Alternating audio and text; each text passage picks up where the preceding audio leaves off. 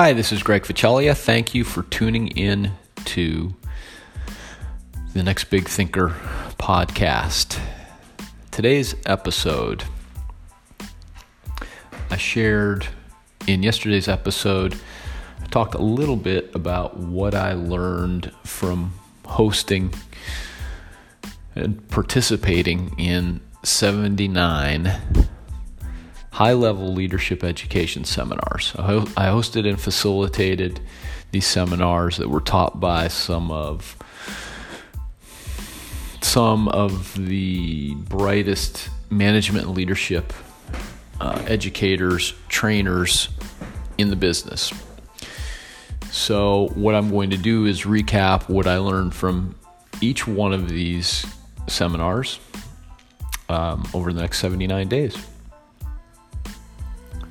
So today, I wanted to talk about, share with you what I learned from working with Marshall Goldsmith. Marshall Goldsmith was the very first educator that I hosted.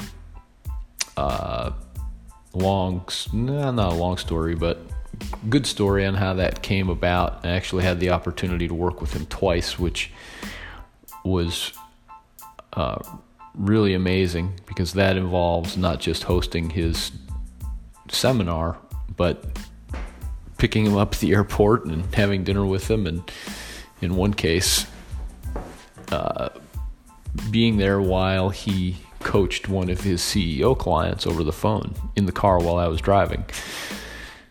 So that was an experience. So for his session, the seminar was titled Coaching for Behavioral Change. Is that what it was called? Let me see here. Actually, I forget now. No, the manager as coach promoting high performance. So, the key thing I learned is Marshall Goldsmith, the Marshall Goldsmith Group, they have a unique approach to their business. It is a pay for results. Uh, I guess you would call it a guarantee but it is it is their executive coaching process. Uh, they will only take on clients who have uh, where the issue is uh, coaching for behavioral change. Uh, they do not coach for um, uh, you know strategic coaching, life planning, or organizational change. The, they only focus on changing leadership behavior. So part of their pay for result is if if the CEO or the coachee doesn't improve, and that improvement is measured not by Goldsmith and his team, but by the stakeholders uh, that are a part of the process, then he doesn't get paid. So they have a process in place uh, that um, ensures that they get paid.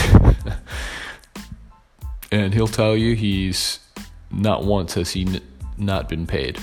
So that's not surprising, but given the types of companies that he works with, but what's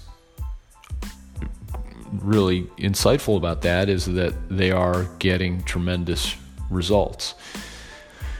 He'll talk a lot about, well, I shouldn't say a lot, but he mentions his work with his work at Ford and CEO of Ford at the time, Alan Mulally, and how in the process of coaching Alan, not only did he get better, but 200 other people got better and led to incredible uh, performance for the company.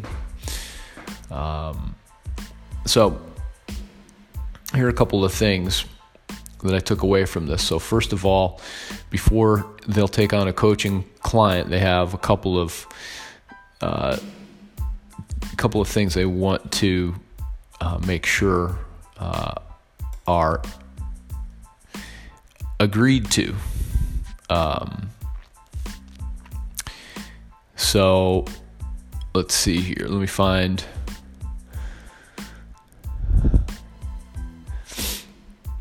they get an agreement. So they get an agreement with their coaching clients and their managers on two key variables. One, what are the key behaviors that will make the biggest positive change in increased leadership effectiveness? And two, who are the key stakeholders that can determine 6 to 18 months later if these changes have occurred? So that's who determines whether or not Goldsmith gets paid.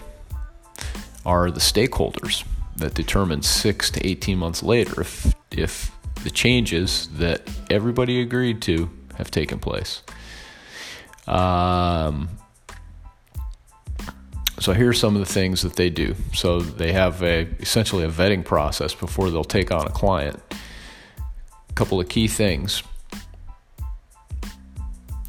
The coaching client and the stakeholders have to agree on one behavior, the one behavior that will that they will focus on that will change, that will have the most impact on the business. So that's uh, that's the first that's the first criteria.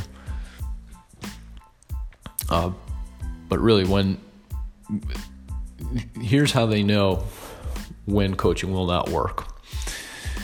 Uh, behavioral coaching will not work if the person doesn't want to change, if they've been written off by the company, if they lack business or technical knowledge, if it's the wrong strategy or direction, if there are, are integrity or ethics violations, in which case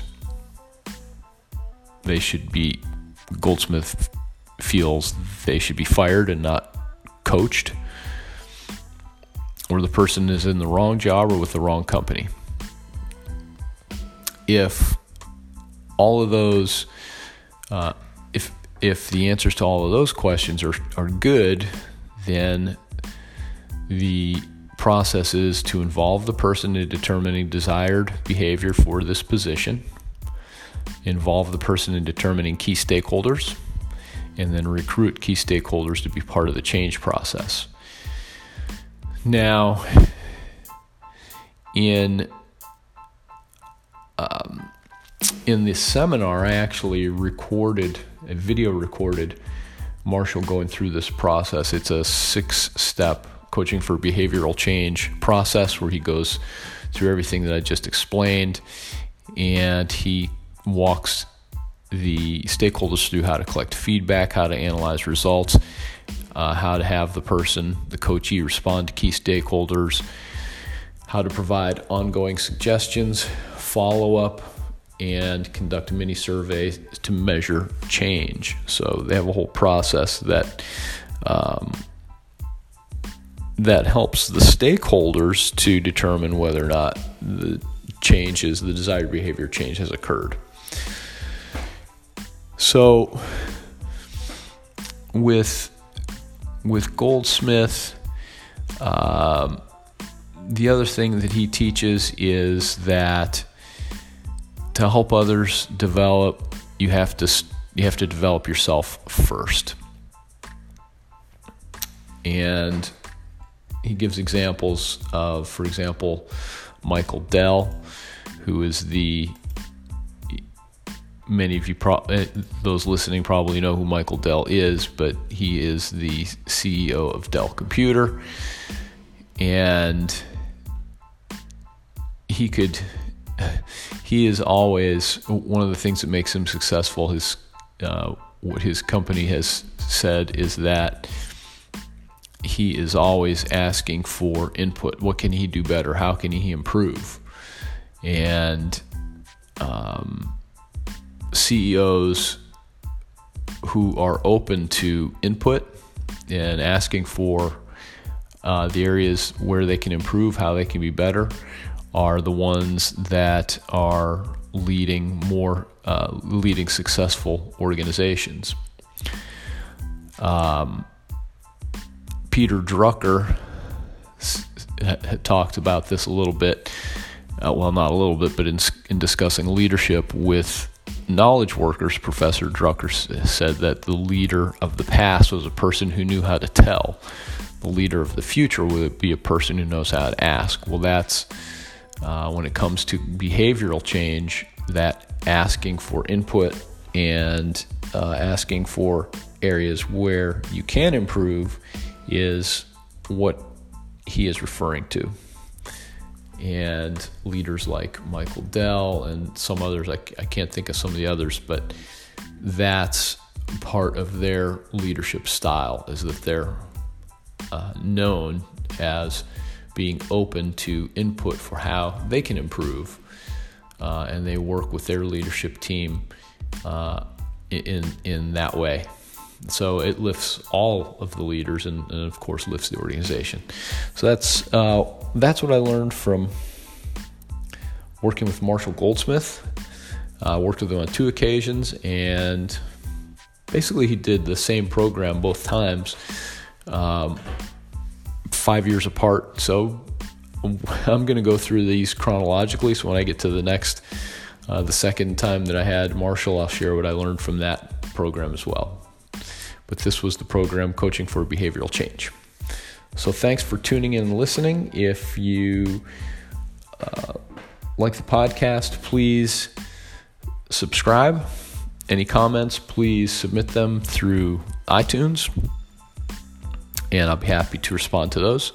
And I look forward to chatting with you in the next episode. Thanks. Bye.